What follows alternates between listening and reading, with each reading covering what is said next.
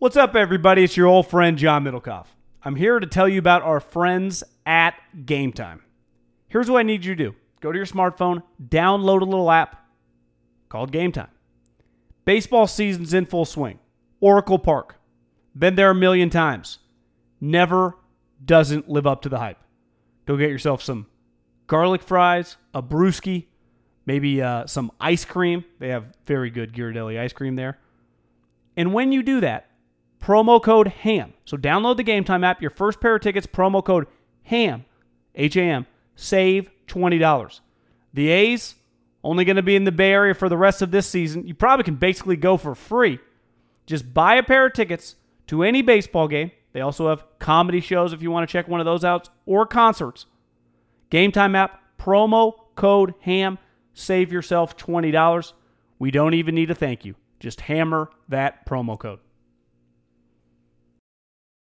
This is the story of the one. As head of maintenance at a concert hall, he knows the show must always go on. That's why he works behind the scenes, ensuring every light is working, the HVAC is humming, and his facility shines. With Grainger's supplies and solutions for every challenge he faces, plus 24 7 customer support, his venue never misses a beat. Call quickgranger.com or just stop by. Granger, for the ones who get it done. This Haberman and Middlekauff segment is brought to you by Eaze. Eaze.com, promo code HAM, eazewellness.com, promo code HAM. And by Sleep Number. Oh, we love Sleep Number. Sleepnumber.com slash ham. Biggest sale of the season. Now to the segment. Mort on Kyle and Jimmy. It should be. It wasn't the big story on Twitter last night, but this should be the big story in the NFL this weekend. Um, Chris Mortensen went on Russillo's ESPN podcast, which I think is coming to a close. Yeah, I- has, has two I- shows left. I can't. I mean, it's so many places. I respect it. Um, and said that uh, there are some things that the Niners don't like with Jimmy. I don't think he likes what he sees. Kyle, referring to Kyle and Jimmy. Mentally, you better keep up with Kyle. I'm reading more quotes that that I wrote down as you played me the audio earlier. I'm not sure he's uh, a patient guy when it comes to quarterbacks. I'm anxious to see if he's the starter. I don't know. We could even play some of it if you want to. He's going to have to show a lot uh, more in different areas. So this is Mort. Why don't we play it and listen to it together here, John, when you pull it up? But this is Mort, Chris Mortensen, talking about Jimmy Garoppolo, and it's hard to listen to this and not come away thinking the Niners might have a little bit of a problem. You got it queued up there? I'm searching. I'm like, Oh, I got the. You sent me a piece of it, so we can use that Any too. Scenario where Garoppolo's so bad this year, and the way the structure of the contract, even though they gave him so much money up front, which would make me think a team would still be reluctant, even if Garoppolo fell on his face. Is there any scenario more where you would see them making a decision to move on from Garoppolo? Yes. Wow. Okay. I'm glad you asked about it. Of all the guys you asked about, Garoppolo to me is, is the most intriguing uh, guy because really quick, just to put this into context, he had gone a list like his the basically the the point of the entire podcast was he went through every starting quarterback and based on their contract, who they are, and status on the team, like the likelihood that they were going to be the long term quarterback, or if it was an older guy like Roethlisberger who was established, like he's going to be there for at least next year under this deal type deal. So he was going through. He did that on that was his own take. He went through basically like thirty guys, and then he had Mortensen, and he did a little rapid fire with you know some of the guys that he thought were polarizing, Mariota, Flacco. And then he kind of ended it with I, I I would imagine two weeks ago Jimmy wouldn't have been his hot button, right? And so he kind of ended with Jimmy, and that's how this conversation. Duh. is the most intriguing uh, guy because when he was traded from New England to the 49ers, remember he sat for a, a, a few games, but Yeah. when he came out and played, he, he kind of lit it up, and, and I think they said, obviously they said, well, he's our guy. Let's go ahead and you know deal with the contract situation now and give him the money. Uh, but I do believe, you know, listen, the, obviously he hurt his, you know, towards ACL early in the season last year. And uh, but I think there's been some other things that they don't. I don't think that Kyle Shanahan likes what he sees. Uh, and, What are we talking and- about there? Prep, day to day. Well, what do you I'm not sure if it's prep or whether it's a grad. You know, Kyle stars? is. I think he's one of the top three Yes. offensive coordinators in football. you know, and and and uh, I don't know if I name them all. You put Josh McDaniels in there certainly, but I, I think Kyle's right there. And uh, I think he's still a guy, even though he has his offense, he's always wants to evolve. And mentally, you better be able to keep up with Kyle. And Kyle, you know, he's he, I'm not sure he's a patient, patient guy, especially when it comes to quarterbacks. And they're they're at a point where they want to win. I mean, uh, John Lynch and and and Kyle Shanahan are kind of tied at the hip there, and I'm anxious to see what happens at the start of the season with Garoppolo if they don't think he's Whoa! ready. Say what? That's where Russillo was like, you can hear it got quiet for a second. He's like, what? Wait, what? You want me to keep going, or is that enough? No, I think it's enough. Okay. Go listen to Russillo's pod. But um, Russillo's probably like, well, actually, it doesn't matter because it's disappearing in two weeks. yeah, it's true. I, I just that's uh we, we, we've had an intense couple weeks. There's no way around Yeah. it. My, my overall takeaway from this, because I had some people tweeting at me like, what, what do you think this means? I think at the end of the day, the, the analogy I used earlier to you when we were just BSing before we got on the podcast, like if I if I'm you know Mick Jagger, lead singer in a band, and I get a guitarist, which I'm very dependent on like the lead guitarist, and he starts fucking up my music. I'm mad. Like I, I'm the lead, the head honcho here. Like Kyle is more than just the head coach. It's one thing when you read like Zimmer's frustrated and Kirk Cousins, and we've talked about this before. Like they were trying to tweak shit all off season. Like Zimmer's just the head coach. He's not the play caller. That, that's what makes like Kyle and when you see Gruden going nuts and Bill O'Brien going like their the offense is their baby. So when when you throw five picks in practice, it's one thing if you're the head coach and you're the defensive guy. Like if that's Parcells or Zimmer, like deep down he's like, "Fuck yeah, we had five straight picks in practice. Coverages I'm calling. You you try to do that on my on my zone robber, uh, you know, switchy switchy gap A blitz. You know, good luck there, buddy. But that's not. So when you get the, the excitement a defensive coach has, because you better believe when the doors shut in Robert Saleh's meeting the next day and they're watching practice, how fired up is everybody? You don't fuck with us, right? Well, Kyle, it's embarrassing for him. To me, that's a reflect. Jimmy's struggles are a reflection of him. So in his frustration, and I think Ryan goes, "Well, is it prep or?" It's clearly not. I don't think it has to do with working hard or understanding the offense. It might be a little understanding the offense that it's just so overwhelming. And you had the famous one-on-one interview. I remember you tweeted it way back in the day, like of Matt Ryan.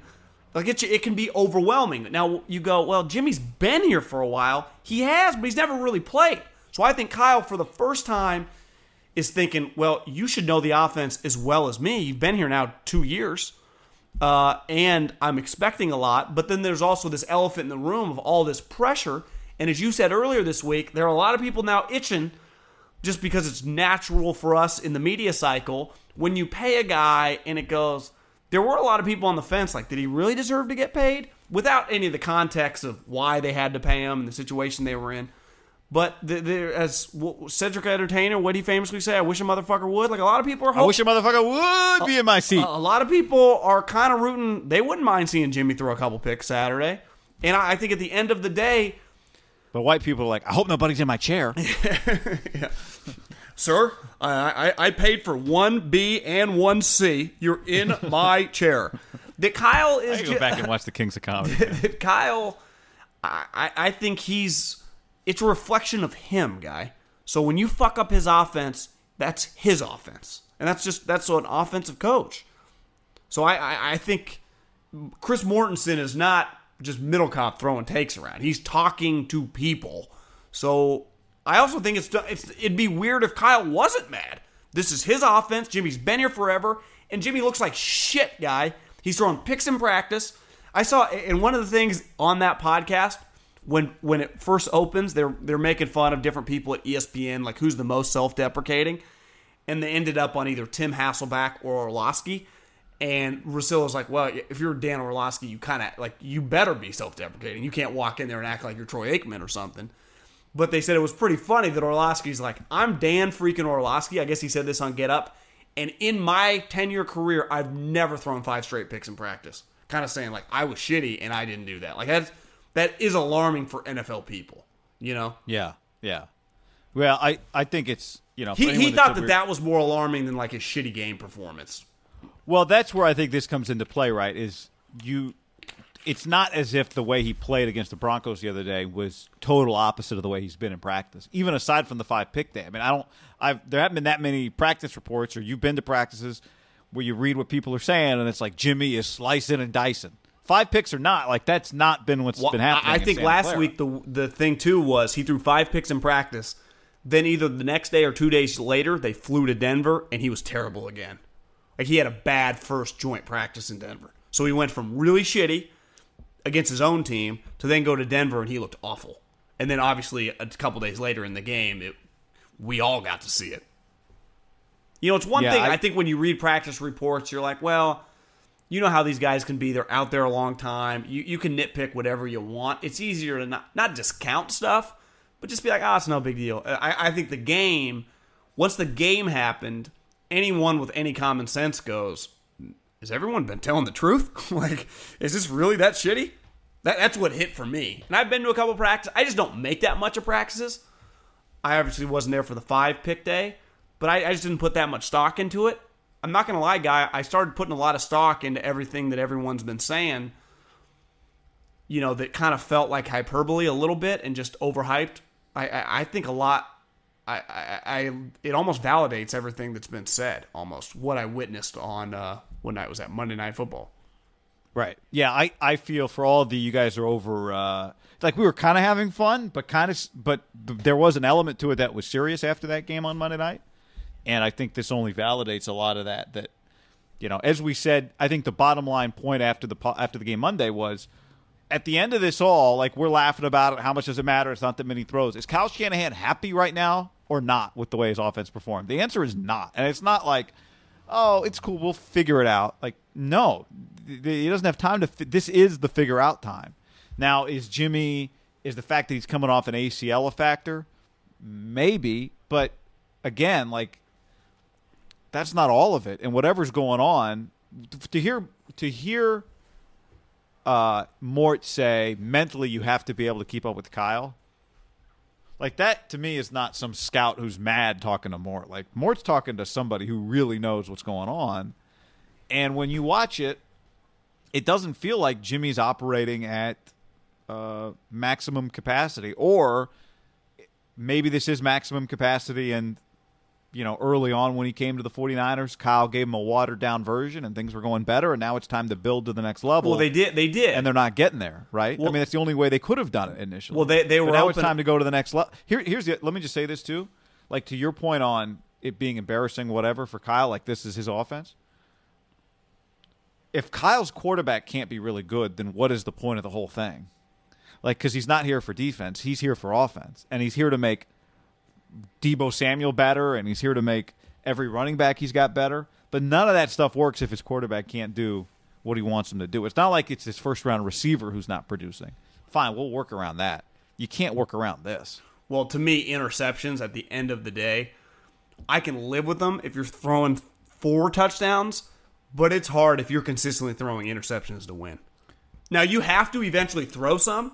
To me, and Russillo talked about this on the podcast, there is a fine balance of guys that push the envelope. Like Jameis is kind of an interesting case. Like his statistics, he's actually been pretty one of the better down the field throwers, but he also throws a lot of picks, but he's also near the top of the league in explosive plays.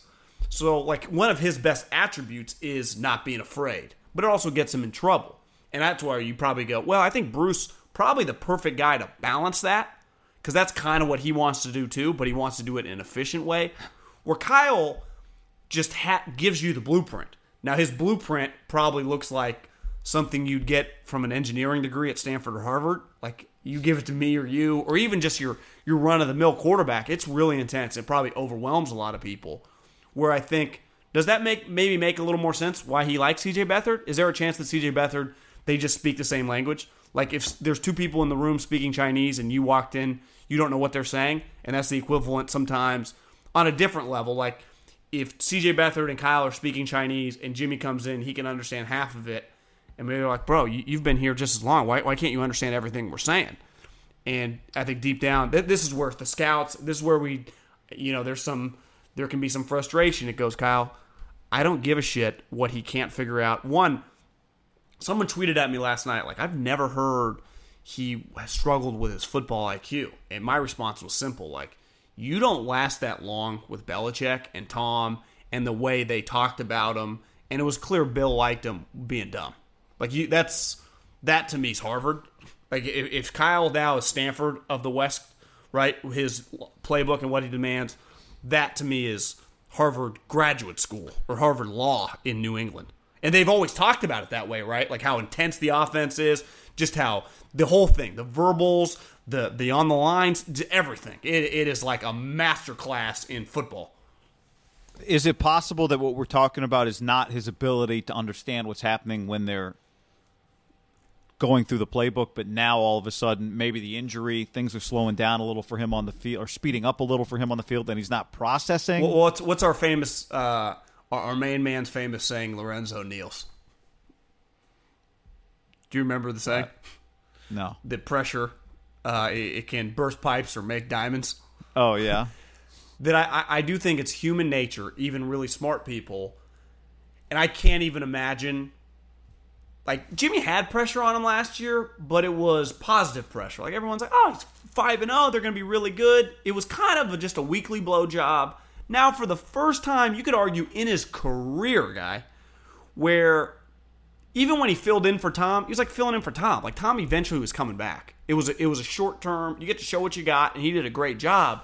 But he, he didn't even finish get to the finish line because he only made it through a game and a half. Where now it's like, okay, you've really made a lot of money now because we've already paid you of that seventy and true guarantees. What do you what? How much money do you think Jimmy's already received? Forty five of it, fifty. So he's he knows how much they've already paid him, and he starts thinking, God, I haven't done shit. I'm just trying to put myself in his shoes. And then you got Kyle, which is always operating at like it's different because I think Belichick, when he's on your ass, he clearly knows, like, Belichick's going to know the offense. But I think Belichick, when he talks to players, it's like a more about bigger picture stuff because he does have Josh to do the, the intricacies of the offense. So, like, Bill's pressure's a little different. It'd be like a grandfather around you where you feel it, but it's he's looking at you for different things. Where Kyle is kind of micromanaging you because at the end of the day, he is the offensive coordinator while he's your head coach. And you feel the weight of the world on all the money. And I, I just think you just. Ugh. I, I honestly think. Do you think the ACL? Are you are you putting the ACL into this equation? No, no, because I've watched him, and I, I don't think I, I, don't know if that's in his head at all. And again, it, maybe it is. I I I'll like use Derek last year as an example. I think Derek when you watch him this year, I think Derek's much more confident and just much more at ease. He's just used to being mm-hmm. around John. He's used to being rich. Where last year, I think he felt a ton of weight on his shoulders. Like I gotta, I gotta impress John. They paid all this money. I came off a shitty season with Del Rio, and where you see him this year, it's just like fuck. I know the offense. Just relax. Well, that's what's weird about Jimmy. It's like, does he not totally know the offense, or is it more pressure? And Eileen is just he's just pressing you know? Yeah, that's that's why I, that's why I say like I don't know if it's based on the history he has with Belichick about whether or not he's speaking English in the room and everyone else is talking Chinese. I think it's more what you're saying that maybe and maybe just I mean he hasn't really seen live bullets in a long time because maybe that's where the injury factors in. But th- th- this is where I would say though Kyle, if your guy is pressing, you are 100%. the head coach. It's on you to relax him. Yes. This is part absolute totally. It's not on you to make him. Feel, this is where I go back to like screaming at Nathan Peterman ain't helping Nathan Peterman. No, but you, like I just I watched two minutes of Hard Knocks and I went, if you want the most out of Nathan Peterman, that's not the way to get. But but do you notice who he doesn't scream at? The only guy that matters, you know. Right. So T- eh, totally, and, I'm just saying. Part your point is right, which is part of knowing players is understanding you can't treat them all the same. But I, now, I also think he's screaming at Nathan Peterman knowing he's going to cut him, so it doesn't necessarily matter. Yeah. Trying to get the most out of him. I, yeah, I'm just saying, like, I watch the. Now, John knows Nathan Peterman better than me, but this isn't even about Nathan Peterman. It's to say, if your players aren't maximizing their ability, that is partly on the coach. Yeah, because to, cause to me, Kyle's issue, he ain't screaming at guys. It's like, Kyle, that maybe it's you just to go back to chapter four instead of trying to be on chapter 28, right? Let's just what's the most basic level sometimes of sports when you hear a coach like what remember Steve Kerr showed up to Golden State they were just coming I guess they hadn't done that much yet, but they were pretty good. And I remember reading an article like years ago when Iguodala was like, "What the fuck's this guy's deal?" He was making us do like normal bounce passes, and they all thought the it was practice. They all thought it was weird. But was the first practice. But then, like They went- looking back, they completely understood it. And I think sometimes, like Jimmy gets back and Kyle just breaks out into a full on sprint, and now he's moving so at rapid speed that it's hard for him to slow down. And I do understand where Kyle's coming from, but at the end of the day, when you're the coach, it is on you. And this is where having seen firsthand and just I, I think I think Andy is the best in the league at this because it it's not about Andy. That, that's what makes I think Andy so special. Is like he doesn't need his ego pumped. Like he he just needs his quarterback to like they just need to be on the same page. Whatever that takes. Whatever. And I think you watch Nagy and Doug, they clearly are really good with that too. Like look how easily it was for Doug to go to Foles and just change the off. Like they just the, the- the way those guys talk about quarterbacks because it's not like ego. It's about what does it take to whoever we have. Like they'll change their offense, and this is where I think the knock would be on Kyle. He only has the one pitch, his offense, which historically is a great offense, but like he, he everything builds off that base of the offense. We're like, what is Nagy, Andy, and Doug's offense? Because you can watch all three of them. They do similar shit, but they all do a lot of different stuff. I, I wouldn't say like they have like the core of well, they just run the outside zone play action. That's that's the Kyle staple. Where you'd say those three guys. Now that's what McVay does and does it successful, but but they always talked about like he's really good with Jared, right? That they're just there's not much ego involved, and I feel sometimes with Kyle there's a little maybe ego is the wrong word, but just you know what I'm saying? Stubborn stubbornness. Is it stubbornness or just lack of ability to change? Yeah, maybe stubbornness is the right word. I don't know. I yeah, I do know what you're saying. I I'm with you. I don't know if stubbornness is the right word. It's maybe it's just his personality. Where like McVay, like whatever, what do we need to do to work? Where Kyle goes, we're doing this to work because this is always work. Catch catch up. A, a little chippish, but at, a, at an NFL higher level. What do you make of the comment? Uh, I'm anxious to see if he's the starter. That's what Mort said. Uh, That's insane. Like, Yeah. Okay. That now is there any part? Is this at yeah? I mean, guy, if they start there's 0 three- 4 and he's got awful, like he will get benched. Like that's Yeah, but he. I think he was talking like early in the season. well, if they, I'm um, telling you, if they went 0 and 4 and Oh Jimmy, yeah, yeah, yeah, yeah. That, but that's that didn't feel like the way he was saying it. Yeah, I, I think there is no chance on God's green earth if Jimmy Garoppolo is is living not starting week one, zero. No matter he could throw seven picks this game Saturday night. Now if he Yeah, honestly so- though, guy, what if this Kansas City game he throws multiple picks? It, it- the conversation is coming up. Like, are we one hundred percent sure he's starting? And the answer is yes. But we got a problem on our hands if you're Kyle. Yeah, I. But is I wonder if any of this is part of the. Is any of this connected to why there's three quarterbacks on the roster potentially when the season starts? Uh, I would say no, just because, like on a lot of teams that you look around, you go, well, they have three quarterbacks because one guy was their backup the last couple years, and the other guy has been bouncing around the practice squad. One of the reasons these three quarterbacks are kind of like th- th- these three quarterbacks don't feel like Glennon and Peterman. One, both of them started a bunch of games the last couple years, and then mm-hmm. Mullens kind of supplanted the draft pick, but the draft pick was a high enough draft pick that, you know, most teams hold on probably a little too long. If to me, if CJ had been a six round pick and Mullens had been an undrafted free agent, I'd be like, what we're doing?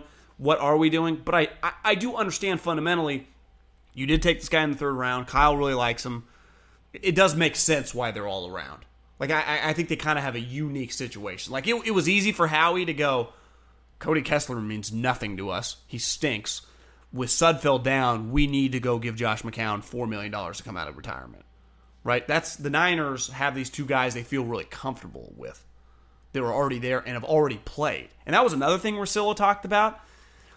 It was actually an interesting point was and I hadn't really thought about it this way. For all the bitching and moaning running backs do about not getting paid, the one great part about playing the position of running back, even if you're not even a starter in the league, is you're gonna get reps. You're gonna get film. You're gonna play on Sundays if you're an NFL guy. Like how many draft picks of starting quarterbacks, you know, from college that never get a chance to start in the NFL or even may get a stand, chance to start like one or two games, like a Peterman or a Glennon. Glennon's probably a bad example, but more like Peterman's, Mullens. Like there, there's a chance Mullens out of the league in a couple years. Like they just siphon through these guys because then you draft a guy in a couple years, and they never get that much chance beside the month of August. They they really once the season starts because the majority of starters. It's only one position plays, right? It's kind of like kickers. There's not as much turnover as you think, even though there are a bunch of names. Like Yeah, so it's fewer guys make twenty five million, but more guys make league minimum.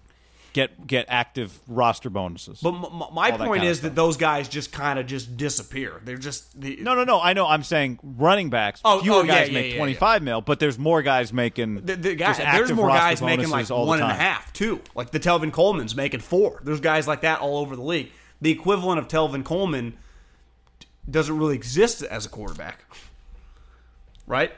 But like there, there's a small percentage, like Teddy, Josh McCown, what Foles was in Philly, that you feel very you're like, yeah, I'll give the guy five or six million, no problem, to do that backup. And then there's a drop off. That's from like 33 to 36 or maybe even 38. Maybe we could say five guys, Tannehill. And then there's a group from like 38 to whatever would be 64 where it's just a cycle. And I bet a lot of those guys think, well, fuck, I never even got a chance in a real game. You looked at my preseason shit, it wasn't that bad. I never, if you just would have put me with the ones. And honestly, some of them might have a point. Right. And- but it's a hard, a lot it's of them hard to don't. flash if you're one of those guys because your speed is irrelevant. It just doesn't matter. right? Who you're throwing to and your offensive line. Now, who your offensive line matters if you're running back too, but you make two or three nice runs. But it quarter, you're you're quarterback 38. You make three nice throws. Nobody cares. Nobody cares. And and I think how You many make three or four ninth runs. Somebody's like, you know what? If I could just use that guy for n- seven plays, Well, it's kind of like go uh, get 'em. if you ever talk to a baseball guy that spent some time in the minor leagues, they're like, God, you're so dependent on what organization you're in. Because if I play left field and for whatever reason, you know, they don't, my team doesn't make a bunch of trades and like use me as bait to get other players, and I just stay in the organization even if I'm playing well. Well, if Christian Yelich is our starter or whoever X guy, I'm just not going to get a shot. Where I see these other guys get traded and get a shot and then have a career that I knew I was better than. Where how many quarterbacks like Nick Mullens might say, Nathan Peterman. Nick Mullens is a bad example because he already started some games. But like th- there are a bunch of players that go, God, Peterman got a bunch of starts in the league. So at the end of the day, even if his career ends after this preseason, he did get to play a decent amount of games. Where a lot of guys never got a chance to even dress guy, mainly because now in the NFL they only keep two quarterbacks. So the third guy, that's what makes the 49ers kind of unique if they do keep three, is they might be the only team in the league that does that. That there's a decent chance that if the Niners keep three, they are the lone team in the NFL that keeps three. Because I think if we look last year, I don't know, did Philly do it with Sudfeld and Foles? I think they might have put Sudfeld on practice squad, but I have to go back and check. But I don't think it was a high list guy. Did did uh, Seattle do it at one point in the last couple of years? No, because they never even had a backup really. Uh, You be you're gonna be hard pressed to think. oh, New Orleans. Did New, or- did New Orleans do it well, but year? do you Teddy active? Yeah, but do you count that other guy because he's No, I don't know. I'm just trying to think of. like if that's Uh. what it takes. Be like, well, if you want to draft, you know, keep three quarterbacks, the dude has to be able to play punt protector, uh, wing back, and be able to throw. You're like, well, that guy, how many Taysom Hills exist? Think about that. That's what it takes to get a third quarterback.